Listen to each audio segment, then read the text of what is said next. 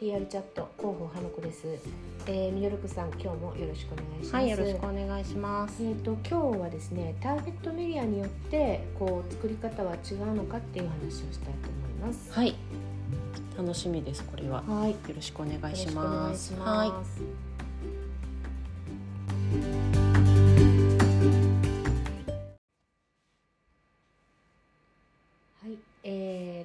トメディアによって作り方は違うのかっていう話なんですけれども、はいターゲットメディアっていうのはそのテレビだったりとか、うん新聞雑誌ウェブうそれぞれありますよねい、。はい、でそれぞれのメディアさん向けにこう資料の作り方が違うのかっていうそのポイントについて、えー簡単にはなりますがお伝えしたいと思います。はい、皆さん興味あるテーマだと思います。はいあのーまあ、実践編ということに近いんですけれども、はい、えーこれまでのそのアーカイブを聞き返してぜひいただいてですねうん、あれ広報がこう活用すべき資料3種って何だったかなみたいなもうだいぶ前にやりましたので、はい、まあ、何のあの何のためにその作ればいいかみたいなことを振り返って、えー見てからですねこの回もう一度聞いてみていただけるとよりあの理解度が高まるんじゃないかなと思います。はい、はい、あの毎回ね PR チャットって10分前後ほどで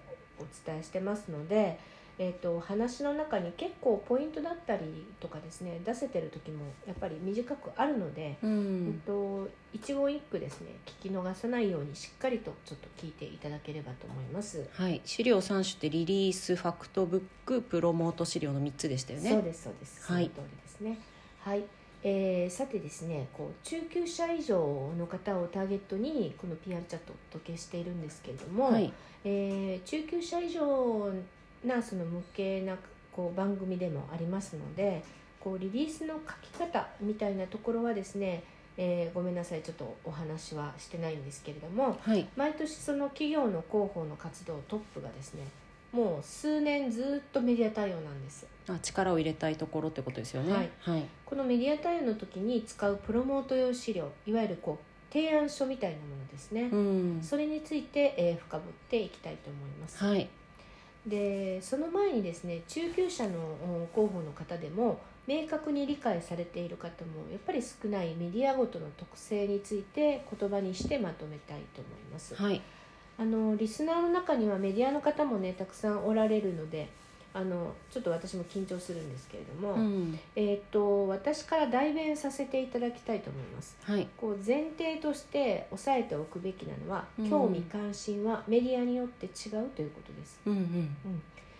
ではその新聞次に雑誌ウェブそしてテレビ、えーラジオはまだねまたちょっとこれは特別なのではい。またあの別でお話しできればと思っております。わかりました。まずじゃあ新聞についてどういったはい。興味関心があるのか教えてい。ただけますか？はい。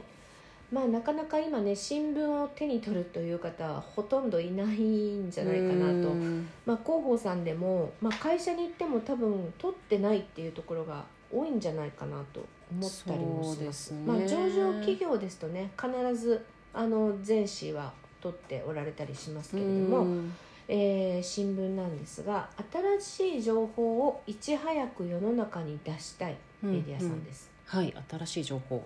はい、新しい情報をいち早く世の中に出したい、はい。ただし確実な情報源のもとですうん。なので、えー、と一番信頼できるメディアは何かと問われた時に新聞っていうふうにな,、なってるんですそう言われて今ますね。はいうん。えー経済面とか生活面などこう同じ新聞でも扱う情報は異なりますよね。はい。はい、で日付顧客層あと目標結果などの定量的な情報がもう最も重要とされてうます。ん。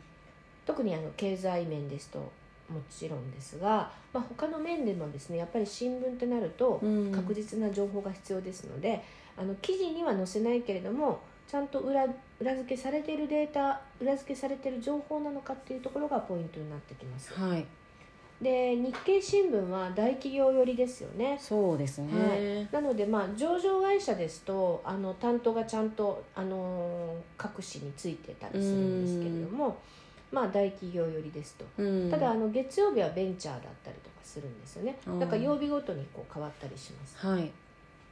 で日経 MJ はですねあの中小ベンチャーの方こう狙ってる方多いと思うんですけうんれども、うん。えー専門性あと専門性とか日韓工業あたりはですね製造業寄りですね。はい。で地方紙は名前の通り地元ネタですうんはい。そうですね。私もでも結構日経 MJ さんはなんか意外とトレンドも記事も結構新しいものをよく扱ってるのでよく拝読してます。そうですね。うん。あのトレンドと中小ベンチャー。大体あのベンチャーが結構トレンドみたいなものうんのこう商品とかサービスを作ったりするのではい。その背景ということで市場みたいなところでそういう特集をやられたりしてるかと思いますね。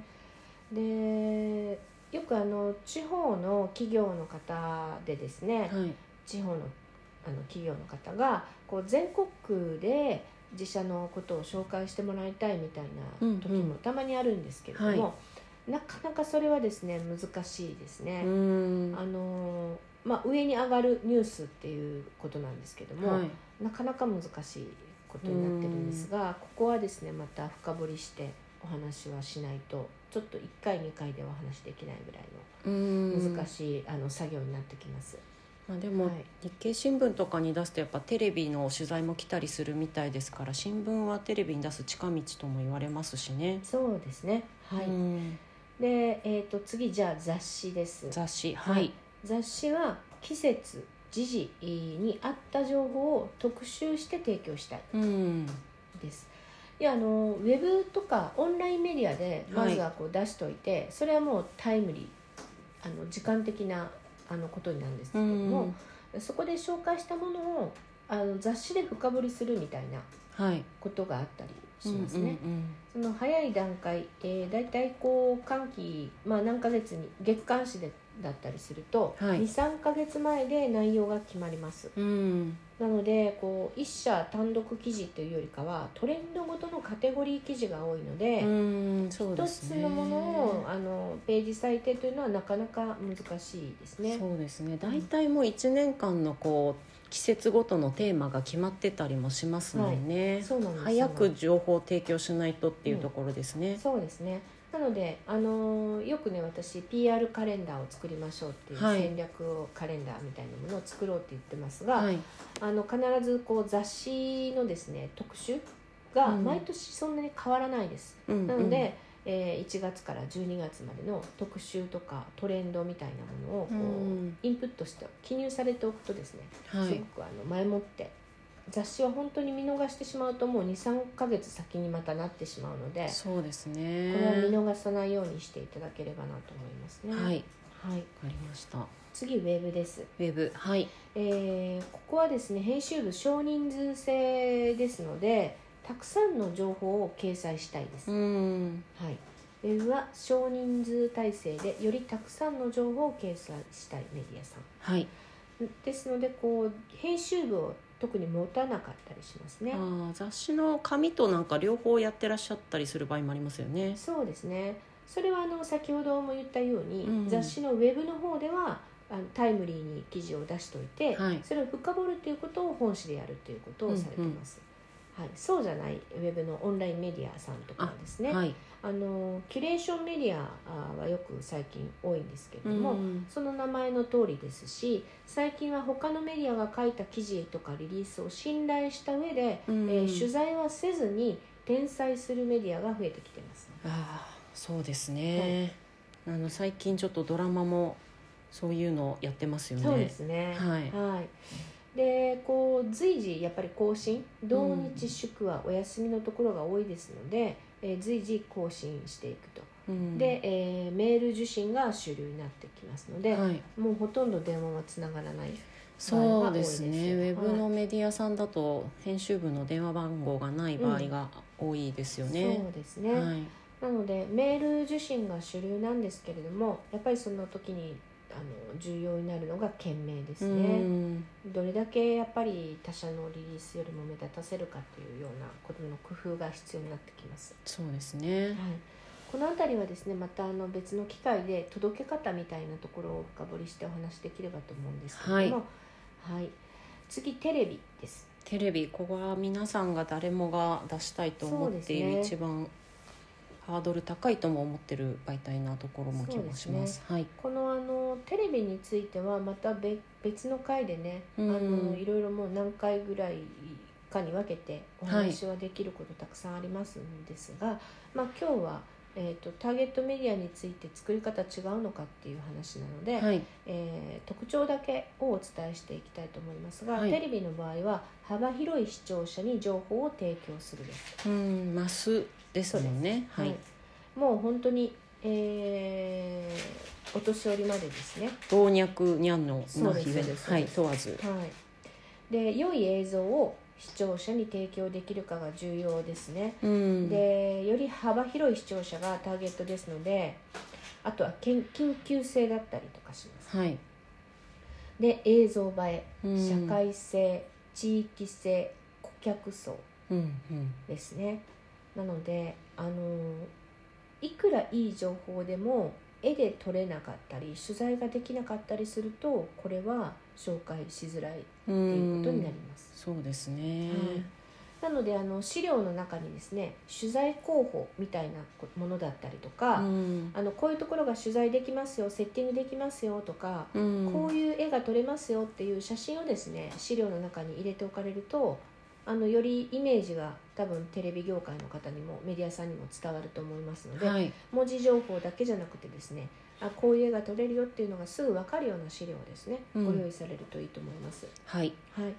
でもちろんなんですけどもテレビはですね報道番組と情報番組、まあ、あとバラエティーとかはありますがそれはまあちょっと置いといたとして、はい。報道と大きく分けて情報の2つにありますのでこの番組によって扱う情報は全く異なってきうます。ん。はい、で報道番組とか経済番組は数字をもうとにかく多用します、はもうあ数字ですね、はい、大事な信のは。憑性です。はい。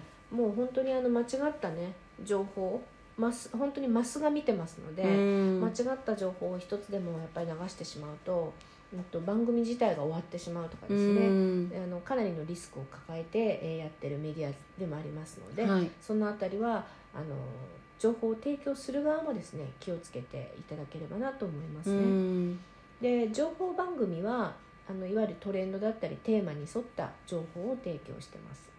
はいはいまあ、番組によってねいろいろコーナーがありますのでそうですねそのコーナーをちょっと勉強して、えーそれに近いこう情報をうんわざとこうまとめてお出しするっていうのはいいんじゃないでしょうか。そうですね、まあ、情報番組とかだとまさにあの季節性もやるので昨日とかまさに節分でしたけど、そういう話題多かったですよね。はいということでですねまとめますとターゲットとするメディアの特性をやっぱり理解して、うんそのメディアが興味を持ちそうな内容で資料を作ってアプローチをしてみてください。はい、はいまあ、いわゆるねメディア研究ということですね。はい、はいえーぜひぜひですねちょっといろいろ一つずつ試してみていただければと思います。はい、はい、ありがとうございました。ありがとうございました。